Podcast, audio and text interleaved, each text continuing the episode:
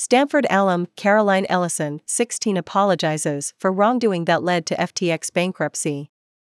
By Carolyn Stein.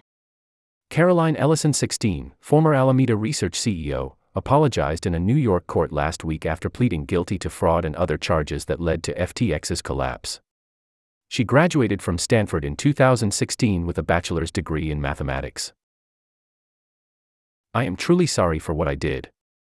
I knew it was wrong," Ellison said, according to a transcript of the hearing released last Friday. "I am here today to accept responsibility for my actions by pleading guilty." Ellison, who worked closely with FTX founder Sam Bankman-Fried, pleaded guilty in a court hearing on Monday in hopes of receiving a lighter sentence in exchange. She is currently facing 7 counts of criminal charges, including fraud, conspiracy, and money laundering. Former FTX co-founder Gary Wang also pleaded guilty on Monday in hopes that he would receive a lighter sentence as well. In the hearing, Ellison testified that beginning in 2019, she knew Alameda was given special settings on its FTX account that allowed it to have an unlimited line of credit without having to post collateral, pay interest on negative balances, or be subject to margin calls.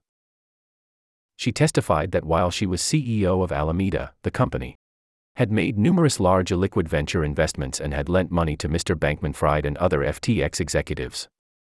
She acknowledged that Alameda paid off the loans used to finance its risky investments with FTX customer funds.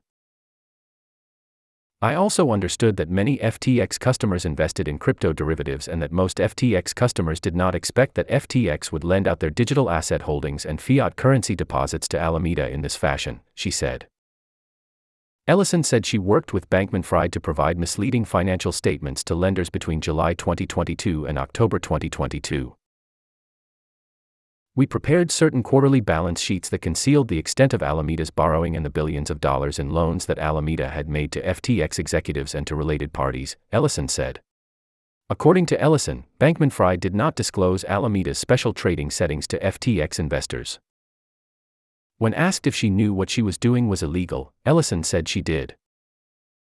Bankman-Fried is currently residing in his parents' home on Stanford's campus after being released on a $250 million bond last Thursday.